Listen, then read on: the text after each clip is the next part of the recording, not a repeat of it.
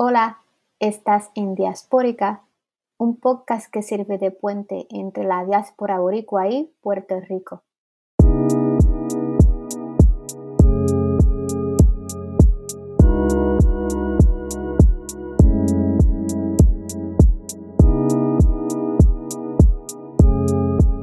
Hola, el evento de hoy es una colaboración entre Boricuas Unidos en la Diáspora y Diaspórica el podcast Así que el evento será un episodio que va a ser grabado y publicado el día de hoy en Diaspórica. Para mantenerse conectados con Diaspórica, puede ir a la página web diaspórica.caproni.fm. Síganos en los medios sociales, en Twitter, arroba pr-diaspórica eh, o búscanos en Facebook. Y también nos puedes buscar en Stitcher, Amazon Music, Pandora y Apple Podcasts. Y para conocer el trabajo de Boricuas Unidos en la Diáspora, puedes seguirnos en Facebook, en Twitter estamos como arroba en Instagram en BOT Puerto Rico o puedes ir a la página botpr.org. Y quería anunciarles que para el 27 de julio vamos a tener nuestro siguiente evento sobre la economía de Puerto Rico bajo la estabilidad o la independencia, que eso es un tema que muchas personas se preguntan, así que vamos a tener como invitado especial a José Caraballo Cueto, para hablar sobre este importante tema. Y para registrarse para ese evento, si les interesa participar desde Zoom, pueden ir a BotPR y eh, más tarde vamos a poner el enlace en los mensajes para que en el chat para que puedan ir a los que no sepan cuál es la página de BotPR y se puedan registrar. Así que el tema de hoy sobre el colonialismo y género va a ser discutido por esta servidora y por Cristalis Capiedo. Y quiero presentar a Cristalis. Hola Cristalis, ¿cómo estás? Hola Merari. Bien. Hola. Cristalis es profesora de Arizona State University y su grado doctoral es en Consejería de la Psicología de la Universidad de Georgia y sus temas de interés son la psicología latina, los procesos de inmigración y el impacto de la colonización en la salud mental. Y la hemos tenido varias veces en Diaspórica, así que bienvenida nuevamente. Gracias, gracias. Ahora estamos live. estamos progresando. Exacto. Y esta servidora, soy trabajadora social, profesora, activista y psicoterapeuta en práctica privada y combino mi formación en psicoterapia y organización comunitaria para atender a poblaciones marginadas. Usualmente discuto temas sobre género, trauma, raza, inmigración y colonialismo. Y sé que el tema de eh, género y colonialismo es un tema bastante amplio, así que quiero darle un pequeño, una pequeña idea de, de qué vamos a estar hablando en la tarde de hoy. Eh, vamos a, tomar, a tocar el tema de la intersección del coloniaje, la pobreza o el sistema económico colonial y el género. Vamos a hablar de la violencia contra la mujer y las mujeres trans, los feminicidios. Eh, vamos a hablar del control del cuerpo feminizado, las cuerpas feminizadas y la religión impuesta por la colonización y la lucha multisectorial y las contribuciones de las mujeres a la lucha anticolonial. Así que no es todo un asunto de hombres y eso lo vamos a enfatizar el día de hoy. Eh, y quiero como que también atajar la asistencia al tema de la discusión sobre el género en términos generales, pero también específicamente dentro del movimiento anticolonial. Y cuando hablamos del tema, el tema de la igualdad de género, partimos de la idea de que existe una desigualdad para las mujeres y, los, las cuerpos feminizadas, en contraposición al, género dominante que, son los hombres. Entonces, en ocasiones yo he notado que hay como cierta resistencia a que las feministas como nosotras señalemos estas jerarquías sociales y se hace, este, entonces se, se, hacen unos cuestionamientos como que es que la sociedad ha cambiado, eh, hemos progresado como sociedad y también se trae el argumento de que hay mujeres violentas y violentas hacia los hombres. Y yo creo que quiero dejar claro que el feminismo de hecho no niega esas realidades, y, pero lo que plantea es que sistemáticamente la mayoría del tiempo y en la mayoría de las ocasiones las mujeres y las cuerpos feminizadas se encuentran en desventaja en relación al hombre en cuestiones económicas, sociales y aspectos de seguridad. Por ejemplo, en términos generales, eh, las mujeres tienen que plantearse cómo sobrevivir en una economía que no hace espacio o se rehúsa a hacer arreglos para la maternidad o las mujeres tienen que plantearse aspectos de seguridad personal. Todos tenemos ¿verdad? que plantearnos ese asunto de la seguridad personal por el aspecto de la criminalidad, pero hay unos aspectos específicos que las mujeres se plantean que los hombres no, que tiene que ver con su seguridad física, por ejemplo, si salen a una cita con un hombre o si caminan solas en la oscuridad, que a todos a todas, a todos nos da miedo, pero a las mujeres en un aspecto bien particular. Pero entonces, en, eso es en términos generales, pero en términos del movimiento anticolonial, eh, pienso que es importante hablar de este tema porque a veces es bien difícil hacer esa conexión entre el colonialismo y los aspectos de género. Y dentro del movimiento anticolonial hay muchas personas, especialmente hombres, que minimizan la importancia de este tema dentro del movimiento, no le ven la importancia. Eh, y eh, un ejemplo de esto eh, que quería mencionar es que en, recientemente eh, un líder de izquierda, un líder ambientalista muy conocido en las redes sociales, eh, hace un comentario. El comentario fue que estábamos muy distraídos con el asunto del caso de Verdejo. Los que nos conocen al caso de Verdejo es un boxeador o exboxeador que asesinó, asesinó a su pareja consensual. Entonces, cuando yo escucho este comentario, no, a mí no me cayó muy bien, porque yo no creo que el caso de Verdejo sea un caso, yo sé que se, está, se está dando mucha promoción en los medios y pues a veces el morbo de la gente pues quieren saber detalles, ¿verdad? Pero primero, cuando tú no has sido impactado por la violencia de género o cuando no estás en, eres parte de ese movimiento de la lucha, un comentario así puede caer muy pesado porque e, e, el luchar contra la violencia contra la mujer es parte de la lucha no es una distracción. Y el caso de Verdejo no es una novela de Corín con la que la ciudadanía está distraída. Es un caso de terror, de violencia cruda hacia la mujer. Y de hecho, la violencia que sufrió Keishla tiene que ver con el, el, control del cuerpo de la mujer, no solamente de la vida, sino de su cuerpo, porque ella quería tener a su hijo o a su hija. Entonces, esta persona sintió que tenía derecho sobre el cuerpo de, de Keishla, de vivir y de también dar vida a un ser humano. Y tampoco entendemos que esto es un aspecto, el, caso de Verdejo es, es, uno entre miles de casos de violencia contra la mujer en Puerto Rico y en el resto del mundo. Eh, y que hay muchas mujeres que ahora mismo están viviendo esa experiencia, que están viendo las noticias, que están leyendo los detalles de esta noticia, que están aterrorizadas de que esto le pueda pasar a ella. Así que no es una distracción. Eh, y yo siento que también es importante que estemos conscientes de que estas violencias ocurren porque somos una sociedad que vive en negación respecto a la violencia de género. Eh, y también el otro asunto es que es un sistema que favorece que se tratan a las mujeres con menos valor. Eh, y eso ocurre en las sociedades que están dominadas por hombres. ¿Y quienes, y quienes trajeron esta ideología a Puerto Rico y a las colonias? Sino que fueron las sociedades colonizadora. Y nosotros seguimos reproduciendo esas ideologías colonizadoras. Entonces, esto es algo que muchas mujeres feministas han luchado dentro del movimiento anticolonial, como María Dolores Fernández, que es una mujer, murió hace unos años, una mujer feminista. Ella estuvo en el Partido Independentista y en otros partidos y terminó saliéndose porque ella sintió que no se le daba esa prioridad al tema del género. Eh, y ella ayudó a abrir espacios de lucha dentro del movimiento de descolonización para que se escucharan las voces y las experiencias de las mujeres.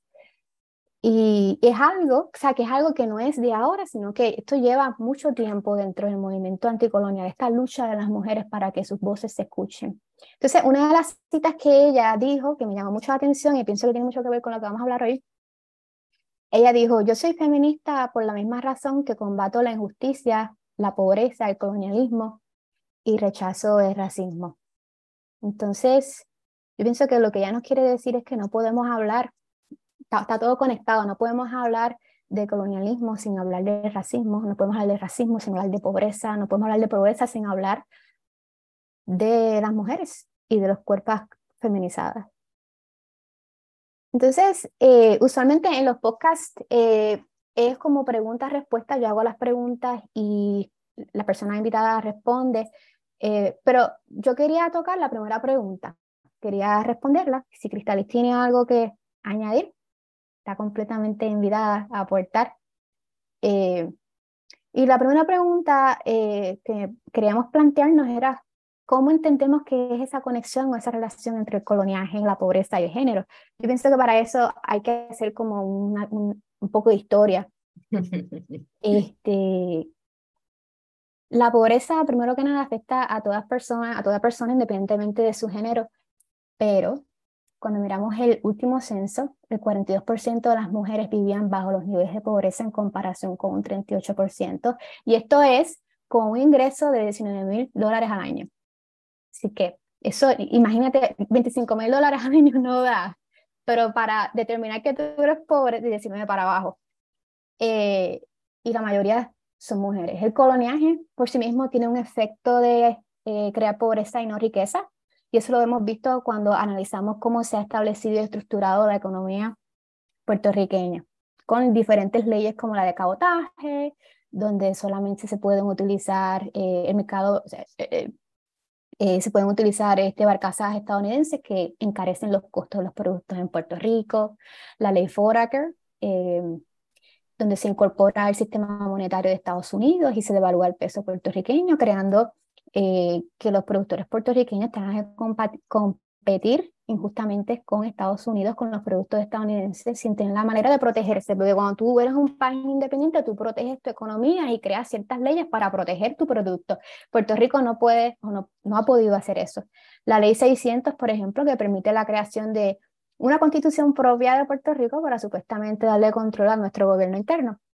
Pero el Congreso en aquel momento pidió que se retirara la sección 20 que requería la garantización de empleo y niveles de vida adecuados. O sea que todas estas cosas las menciono así porque de alguna forma crean una economía de desigualdad y de pobreza. Y entonces, cuando nos movemos, por ejemplo, que hubo un tiempo que estuvimos con la industria azucarera, nos movemos a la manufactura. ¿Quiénes conforman la mayoría? de la fuerza laboral fueron las mujeres. En ese sentido, comienza la lucha también por los derechos de la mujer a incorporarse al trabajo. Entonces, es, como que se explota esa lucha por los derechos de la mujer para incorporar entonces a las mujeres puertorriqueñas al trabajo, pero le pagan una porquería, para decirlo así. Eh, están siendo explotadas con mano de obra barata. Eh, por otro lado, la economía de Puerto Rico y todas estas manufacturas están hechas para satisfacer la economía de Estados Unidos. Yo también me acuerdo, mi abuela trabajaba en una eh, fábrica de uniformes militares. ¿Para quién es eso? Eso satisface las necesidades del pueblo puertorriqueño. Eso es para, ¿sabes? Obviamente satisface las necesidades del pueblo estadounidense.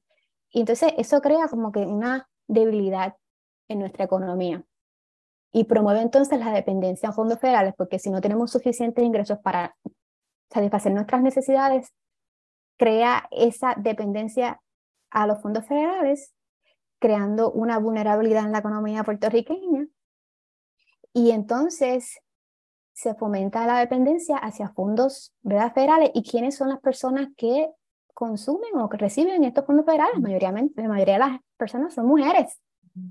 Entonces, eh, vamos también a, entender también que el gobierno de Estados Unidos tenía una visión muy negativa de las mujeres que recibían estas ayudas. Ellos primero crean el escenario para que eso ocurra en Puerto Rico, pero también tiene una idea negativa. Entonces, comienza la idea esta de las mujeres, esa, idea negativa de las mujeres se le llama cuponeras, ¿verdad? Eh, y esa idea de ver a las mujeres como dependientes. Entonces la solución para esto fueron instaurar políticas públicas y de bienestar social eventualmente para que las mujeres se casen, para que entonces si se casan su marido o su esposo las mantenga. Entonces se ve a la mujer como una carga para la economía de Estados Unidos y de Puerto Rico. Eh, pero entonces, esto lo que crea es que comienza, mira, en Puerto Rico en un momento dado el, matrimonio no era lo, o sea, no todo el mundo se casaba y los valores que estaban en ese momento permitían que las hubieran parejas consensuales un poco más, que fuese un poco más eh, amplio esa, esa opción entre las parejas. Eh, y todo eso cambió cuando las políticas estadounidenses empezaron a promover el matrimonio y las ideologías este, religiosas, etcétera Eh, en países como Cuba y República Dominicana, eh, ibas a ver que existían las familias extendidas, pero también eh, las familias encabezadas por mujeres o parejas que no estaban casadas. y en el 2002, esto me parece un dato interesante, George Bush, recordemos que George Bush fue, es considerado cristiano y se trae sus valores cristianos a sus políticas sociales de gobierno. Eh, eh, eh, promueve esta idea también del matrimonio, ¿verdad? Y ve a las mujeres como, se ve a la mujer como una carga, las mujeres no casadas en particular. Ah, y, como que es la razón, de la, es la base fundamental de los problemas económicos en Puerto Rico.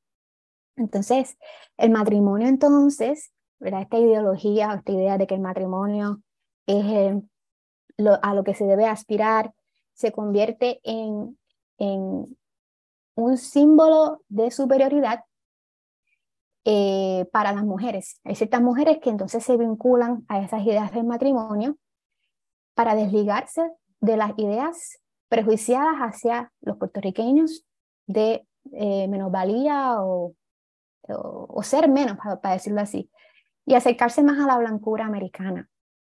Así que mujeres dentro de algunos grupos sociales miraban con desdén aquellas que no estaban casadas no sé si en sus familias, no sé si han escuchado comentarios negativos, visiones negativas hacia las mujeres que no están casadas o que son madres solteras. Mm. Entonces el matrimonio se comienza a asociar con respetabilidad, progreso, modernización, alta alcurnia, la gente blanca, la gente que se quiera blanquear, ¿verdad? Y las relaciones consensuales de las familias encabezadas por mujeres son consideradas como atrasadas, con negritud y pobreza. Entonces, mientras me preparaba para este podcast, me acordé de un poema de, de Julia de Burgos, que yo dije, oye, pero Julia de Burgos como que trabaja este tema en uno de sus poemas, pero es un poema que es hacia sí misma. Ella habla, ella habla de sí misma porque es esa misma lucha que ella tiene. Ella sí se casó varias veces, eh, pero es esa lucha sobre la mujer casada versus la mujer, la mujer que es libre. Eh, y es como una división en su psiquis o en su psicología sobre esta lucha social, ¿verdad? Y, quería leerles parte del poema y con esto voy a terminar para darle paso a Cristalis. Eh, el poema se llama A Julia de Burgos y dice, ya la gente murmuran que yo soy tu enemiga, porque dicen que en verso doy al mundo tuyo. Mienten Julia de Burgos, mienten Julia de Burgos. La que se alza en mis versos no es tu voz, es mi voz. Porque tú eres ropaje y la esencia soy yo. Y el más profundo abismo se tiende entre las dos.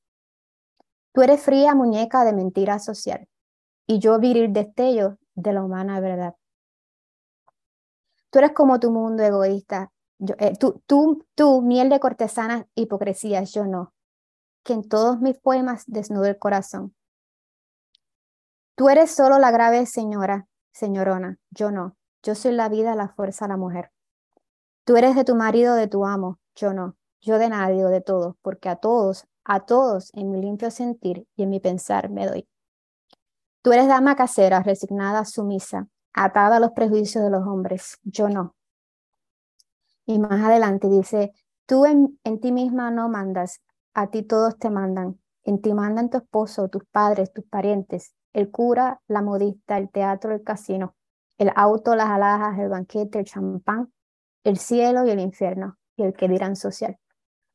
Así que eh, pienso que podemos sacar mucho de todo lo que he dicho aquí, Julia, pero lo más que a mí me llama la atención es esa división que ella crea entre las mujeres, ¿verdad? Que se quieren presentar de cierta manera ante la sociedad hay una cierta hipocresía versus las mujeres que no se conforman con, con esa, esas expectativas sociales. Pero quería entonces eh, pasar a la, al, al, siguiente tema sobre, sobre este aspecto de cómo se manifiesta el colonialismo o el racismo hacia las mujeres y las cuerpos feminizadas dentro del colonialismo y quería eh, que Cristalis pues abundara un poquito en eso. Sí, yo lo que hice fue, puse la pregunta aquí en el, en el chat para que todos la, la podamos contemplar mejor. Eh, también vamos a hacer un tiempo al final eh, de esta discusión para preguntas, comentarios, reacciones. Eh, puse la pregunta para que todos, ¿verdad? Este, tomáramos tiempo reflexionando eh, y compartiendo nuestro, nuestros pensamientos. Yo también, pues, ¿verdad? Me remonté al trabajo que hago, cosas que he leído, mis propias experiencias, ¿verdad? Como, como mujer puertorriqueña. Eh, y la pregunta cubre muchas cosas, voy a tratar, ¿verdad?, de, de, hacerlo lo más, lo más conciso posible, pero conectándolo, ¿verdad?, con lo que trae Merari, es esta idea, ¿verdad?, que tenemos que entender que el coloniaje y el colonialismo, no solamente como vivimos, ¿verdad?, las personas puertorriqueñas, este, ya sea en la diáspora, ya sea en el archipiélago, eh, también comunidades indígenas, comunidades negras, en los Estados Unidos se sienta en la intersección del género, la clase eh, y la raza. ¿Verdad? Eh, este, habíamos, tú y yo, ¿verdad? Habíamos compartido antes, eh, ¿verdad? De, del libro de, de Rocío Zambrana, y en, y en ese libro, ¿verdad? Eh, de Colonial Debts o, de deudas coloniales, lo cual recomiendo ¿verdad? mucho a aquellos que, que se unen hoy a la discusión, es que el peso del coloniaje, ¿verdad? El peso, vamos a decirlo así, de la deuda ahora mismo, ¿verdad? Que, y las condiciones que, que Puerto Rico ahora mismo está, está pasando, no se experimentan al mismo nivel a través de las diferentes personas, ¿verdad? Una persona eh, este, con eh, con dinero, una persona, este, hombre, una persona blanca en Puerto Rico no va a sentir los mismos, las mismas consecuencias como lo sentiría una mujer eh, negra puertorriqueña, una, un cuerpo transgénero en Puerto Rico. Eh, entonces, es importante, ¿verdad? Que el coloniaje se sienta en esa, en esa intersección. También es importante eh, cuando tengamos esta, esta conversación el, que, el pensar en qué había antes, o sea, por qué, por qué, por qué es tan importante estas discusiones interseccionales en términos a, a, la discusión del colonialismo. El colonialismo, otra vez, lo estamos aplicando a Puerto Rico, ¿verdad? Pero lo, lo podemos ver más global a través de, de lo que se conoce como el sur global o a través de la de las Américas. Y es esta idea de que ah, en el encuentro, ¿verdad?, eh, entre, entre el colonizador y el grupo colonizado, eh, hubo una distorsión, ¿verdad? Una, una distorsión social. Eh, no solamente, hay muchos escritos, muchas tantas, tantas, tantas cosas que pudiera recomendar para, para leer y discutir, eh, pero se entiende, ¿verdad?, que antes de, de este encuentro, la, las estructuras sociales en las Américas e, eran más paralelas, eh, habían sociedades, ¿verdad?, basadas en, el, eh, que eran matriarcales, en donde el rol del género como tal no era tan significativo como lo viene a hacer luego de, de ese encuentro entre, entre el colonizador y el, y el colonizado. ¿Y a qué me refiero? ¿verdad? Vemos que en ese, desde esa partida, eh, la diversidad de género, ¿verdad? Se distorsiona y entonces nos, nos mete, nos encajona, por decirlo así, al género binario, en donde solamente existe el hombre y la mujer eh, la diversidad del género es completamente eh, eh, invisibilizada, no se ve, no se ve más, ¿verdad? No se, no se, no se, no se, no, no es parte, ¿verdad? De la, de la vida de las personas. Y en, esa, en ese binario también se empieza a naturalizar la diferencia entre el hombre y la mujer, ¿verdad? ¿A qué nos referimos a eso? ¿verdad? Pues las mujeres tienen cierto rol, los hombres tienen cierto rol, hay unas diferencias biológicas que entonces este, se manifiestan en términos de la sexualidad de la persona, el rol de la sexualidad, ¿verdad? Vemos que entonces en ese encuentro las cuerpas eh, pierden cierto, no pierden, pierden, pierden la, eh, eh, la autonomía, ¿verdad? Ya nos, nos convertimos no como en parte de la sociedad que tiene roles de liderazgo, que tiene este, una función más paralela al cuerpo de, de los hombres, sino que solamente existe para la procreación, ¿verdad? o si es para el sexo, no es para, no es para la, el placer propio, sino para el placer de los cuerpos, de los cuerpos masculinos.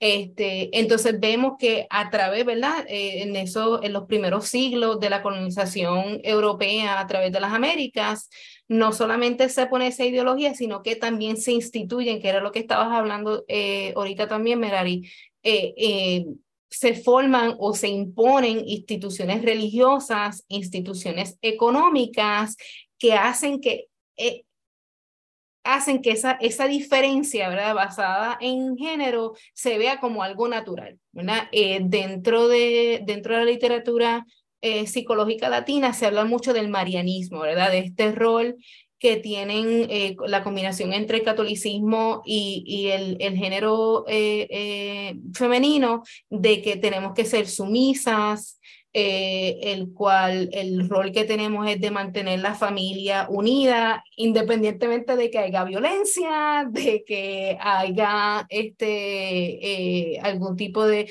de, abuso físico, abuso sexual, eh, abuso emocional. El, rol de nosotros es mantener a la, a la familia, la procreación, ¿verdad? Este, entonces, es importante, ¿verdad? Tener ese, ese conocimiento que es, es eh, esa, ese impacto del colonialismo, cómo distorsiona el rol de la mujer, cómo distorsiona el rol del género. Y también vemos. Cuando se no es solamente crea este binario de hombre y mujer, y no existe ningún otro género, sino que también establece una jerarquía de clase y raza. ¿Verdad? En el cual vemos que entonces en términos de poder, en términos de contribución, en términos de quién tiene acceso al dinero, quién tiene acceso este, a, a las tierras, a lo que sea, vemos que el hombre blanco está ¿verdad? a la cúspide de esa jerarquía, seguido por la mujer blanca, seguido por el hombre, el hombre negro, seguido por la mujer negra, seguido por las personas trans, ¿verdad? Y mientras más baja, más bajo estamos en esa jerarquía de poder, pues más violencia, ¿verdad? Que es lo que se refiere Rocío, ¿verdad? Que el, el impacto de esta violencia colonial no, no lo sentimos todos de la misma, de la misma, este, de la misma manera. Eh, entonces, lo con esto, creo que era la, la otra pregunta que, que, habías, que habías puesto y, y, y, la podemos contestar las dos, ¿verdad? De cómo entonces se manifiesta esa violencia, ¿verdad? Entre, entre eh, en contra de, de, las, de las mujeres. Este, actualmente, ¿verdad? La vemos no solamente en Puerto Rico, sino también en Estados Unidos, todas estas leyes en el cual quitan la autonomía de la mujer para hacer decisiones sobre su propio embarazo, ¿verdad? Lo vemos como los embarazos este, forzados, ¿verdad? En otras palabras, no tenemos, no tenemos la capacidad, no tenemos esa autonomía para tomar, para tomar esas, esas decisiones. Eh, en, en Puerto Rico, eh, y lo veo también mucho en mis, en mis estudios, en el cual tú decías, ¿verdad? La mujer, la mujer que no es casada, eh, la mujer que, este, que, tiene, que tiene hijos fuera del matrimonio, vemos también a la mujer puertorriqueña eh, negra eh, o, de, o de color, lo vemos en nuestras canciones, en la cultura popular, se le conoce como la yal, ¿verdad? esta mujer que no tiene, no tiene moral, una mujer, una mujer este, sin, sin moral. Entonces, lo que veo también es que entonces se le echa, que yo creo que tú estás hablando de eso, ¿verdad? Que se le echa la culpa por lo que está pasando ahora mismo en Puerto Rico, ¿verdad?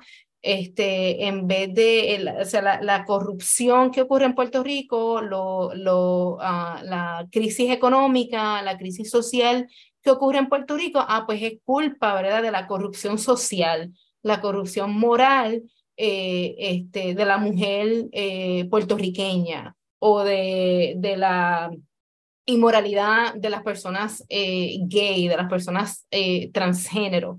y entonces eso es lo que entonces crea esa, esa, ese ecosistema de feminicidio, de violencia contra la mujer, porque entonces si yo si yo te impongo, ¿verdad? Dentro del coloniaje, dentro del colonialismo, yo tengo como mujer eh, este rol de ser sumisa, de estar casada o de seguir dogmas religiosas cristianas, que es la, que es la eh, este, ya sea católica o evangélica, que es la, la ideología religiosa dominante en Puerto Rico.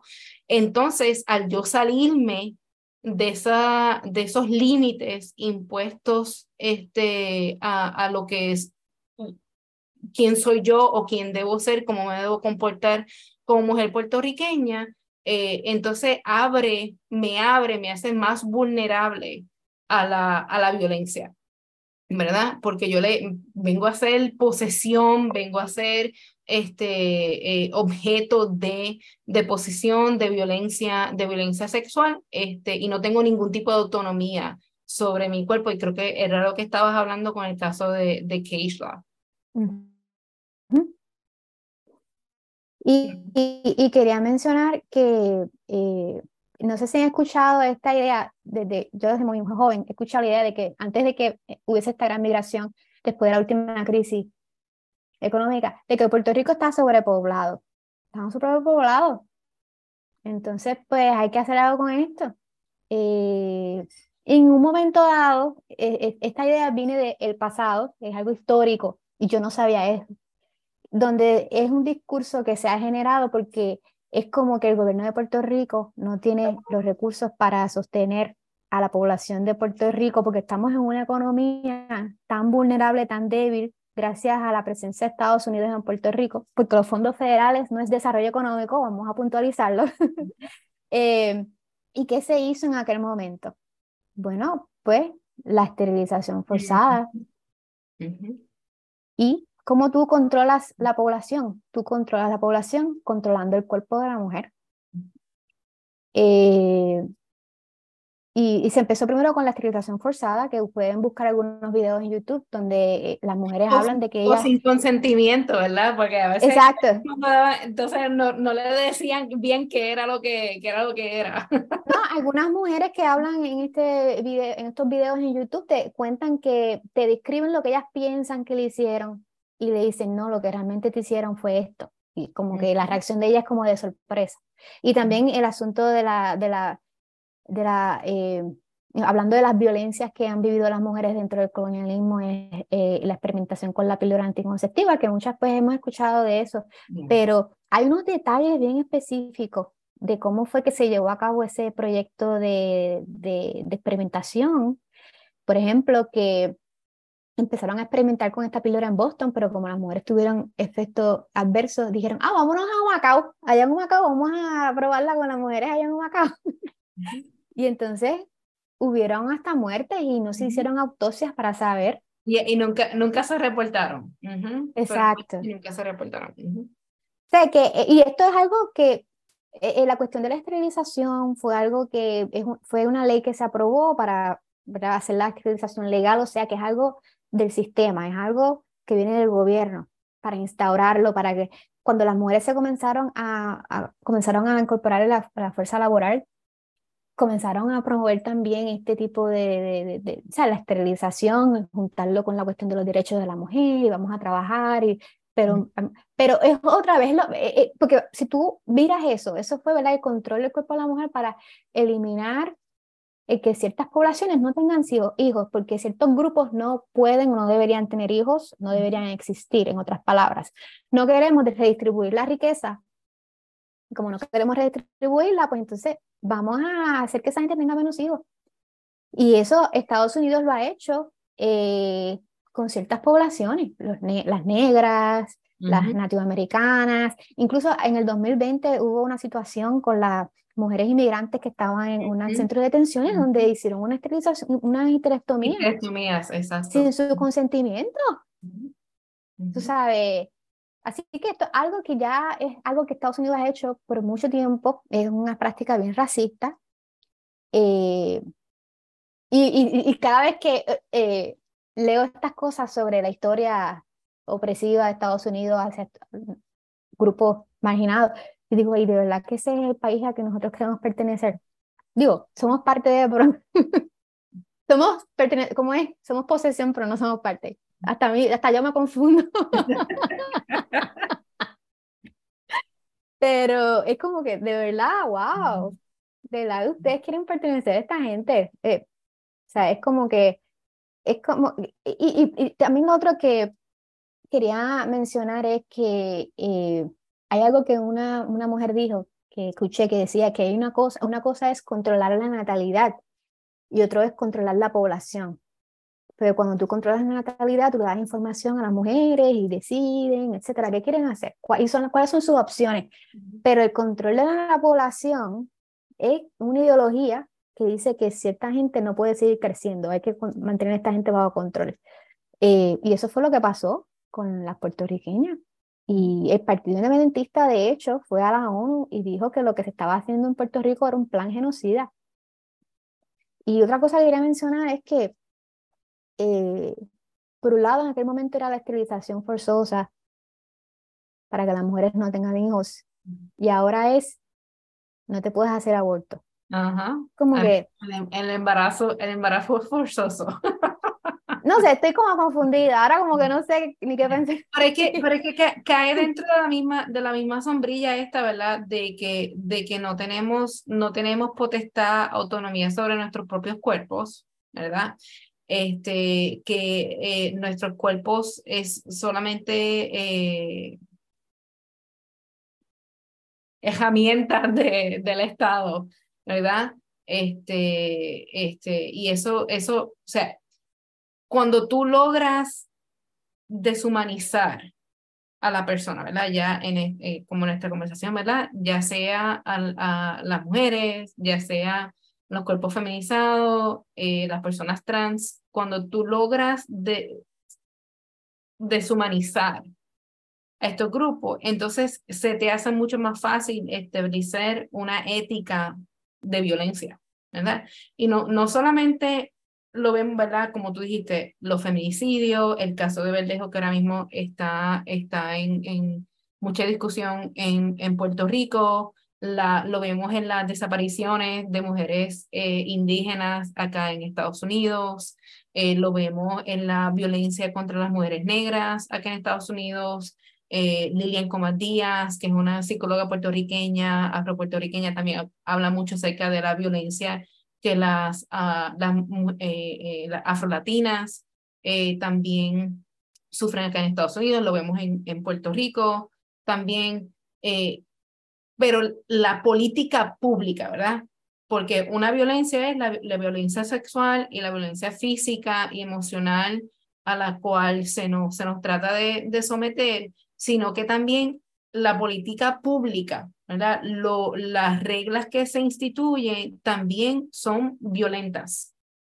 ahí vemos, ¿verdad? Con lo, el, el caso este, del, embarazo, del embarazo forzoso, este, lo vemos también, este, por ejemplo, eh, en Puerto Rico, eh, eh, muchas veces la, la, cuando la familia es encabezada por una mujer, por una mujer puertorriqueña, es mucho más, es a lot more likely, La, la, la posibilidad de que esta familia viva empobrecida. Eso es una política pública de violencia. Entonces, cuando ocurre un caso de corrupción en Puerto Rico, ¿verdad? Que lo vemos ahora con el primo de Pierluisi, el hermano, lo que sea, ¿verdad? Este, lo vemos, lo vemos ahora. El ojo o, eh, y la, o la mano del Estado, en vez de enfocarse en esas dinámicas de poder que crean esa corrupción, ponen el ojo y ponen la mano en los empobrecidos. ¿Verdad? Eh, y entonces, ¿qué se hace? Más, más eh, una, una política de, de austeridad que este, desproporcionalmente afecta a las comunidades este, eh, de mujeres, familias encabezadas por, por mujeres, comunidades empobrecidas, y todo parte de, lo, parte de lo mismo, ¿verdad? Porque si yo te veo como menos que, si yo te veo como menos humanos que yo, este, cuando, mientras más bajo tú estás en esa jerarquía de poder, pues entonces me da como el permiso este, de establecer esa, esa política eh, violenta.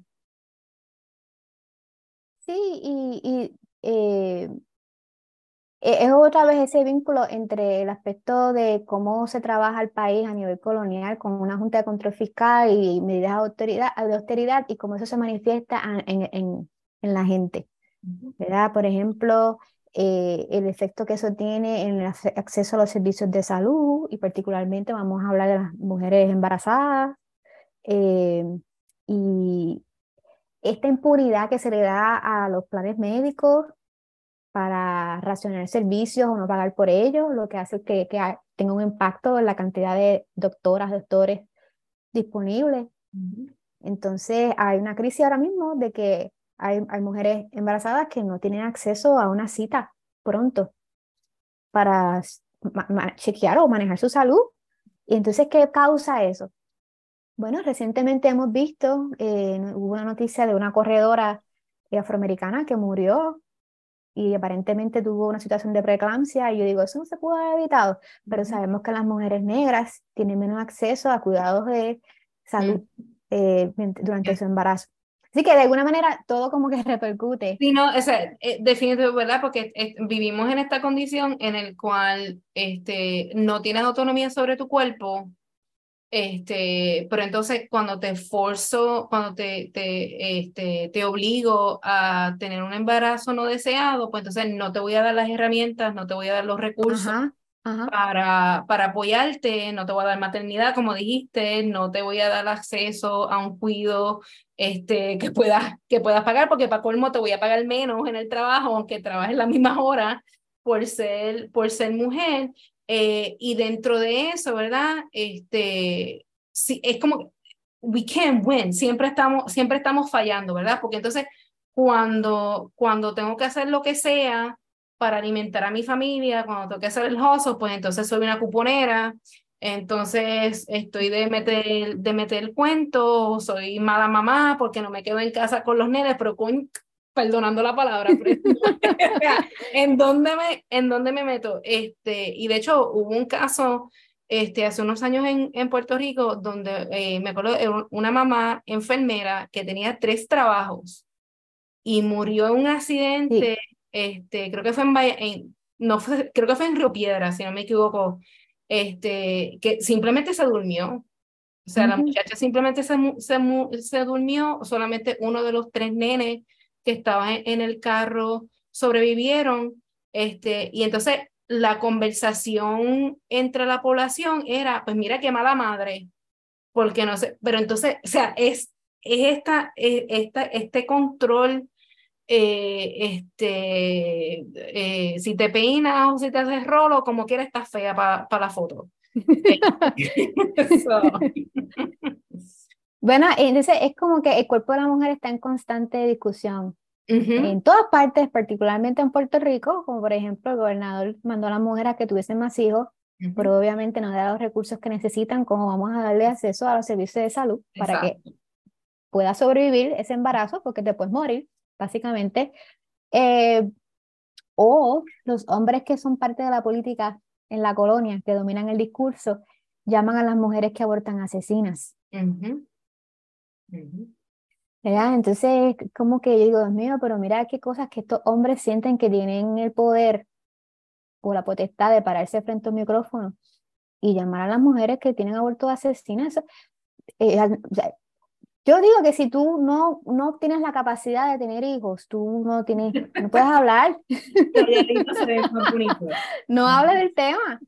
¿sabes? Porque es que tú nunca vas a, no, nunca vas a saber lo que es cargar un hijo o una hija en tu vientre. Y no solamente eso, sino las repercusiones sociales que tiene, ¿verdad? Esta experiencia de la maternidad. Y, tomándolo, yo sé que estamos eh, con, con el tiempo, ¿verdad? Este, retomando lo que, lo que habías dicho, ¿verdad? Que también la, la falta de visibilidad, por ejemplo, también tú, no me acuerdo del nombre del, del político que fue que las mujeres no tienen ningún, ningún rol en la política, ¿verdad? tengo otra vez. En su casa. Para, lo único que sí, pues para parir y para cuidar al muchacho, este, aparte de, aparte de eso, ¿verdad? Pues no, no tengo, no tengo valor en la, en la o para casarme, no tengo valor en la sociedad. Este, a la misma vez no tengo ningún poder este, ni opinión en términos de política pública este, o, de, o de acceso a, a poder en Puerto Rico.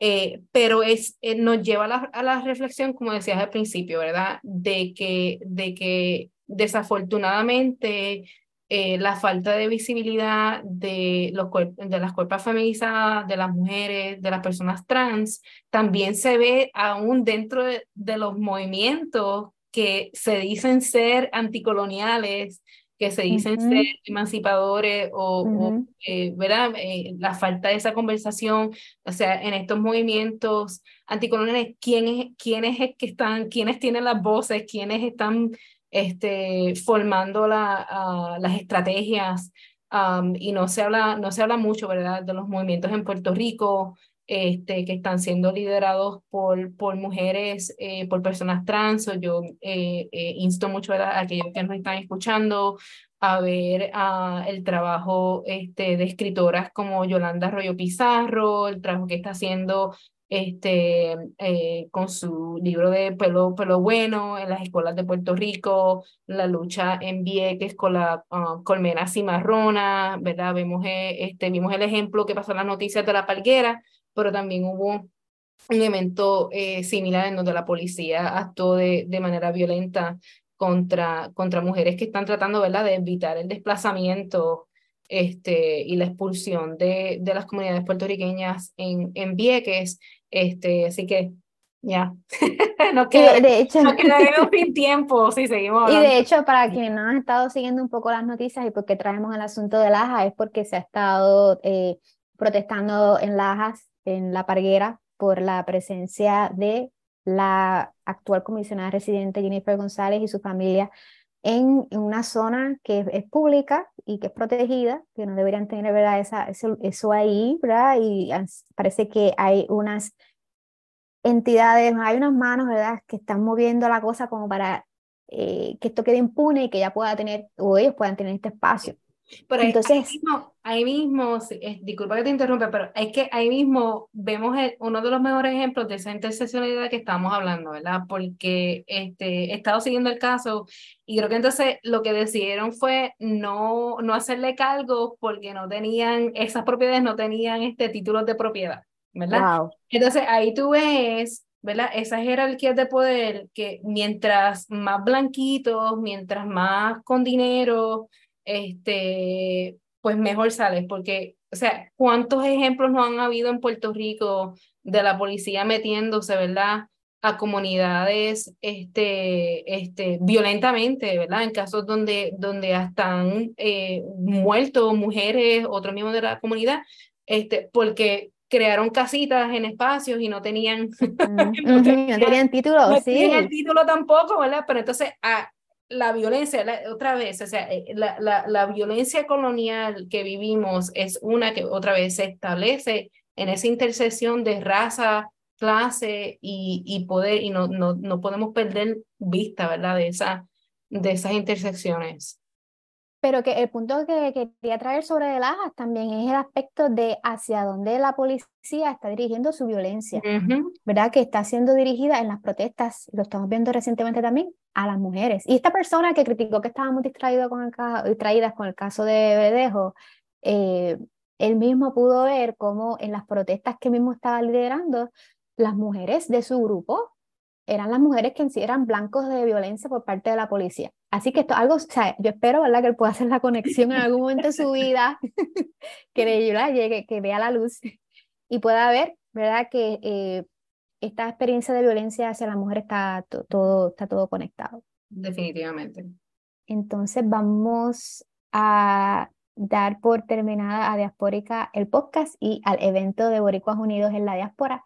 Gracias por participar y por ser parte de nuestro evento live. Que estén bien, cuídense. Cuídense. Bye.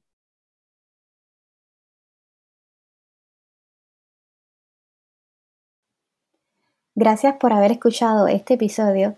Si les gustó y les pareció interesante, compartan y los esperamos en nuestro próximo episodio de Diaspórica, un podcast que sirve de puente entre la diáspora boricua y Puerto Rico.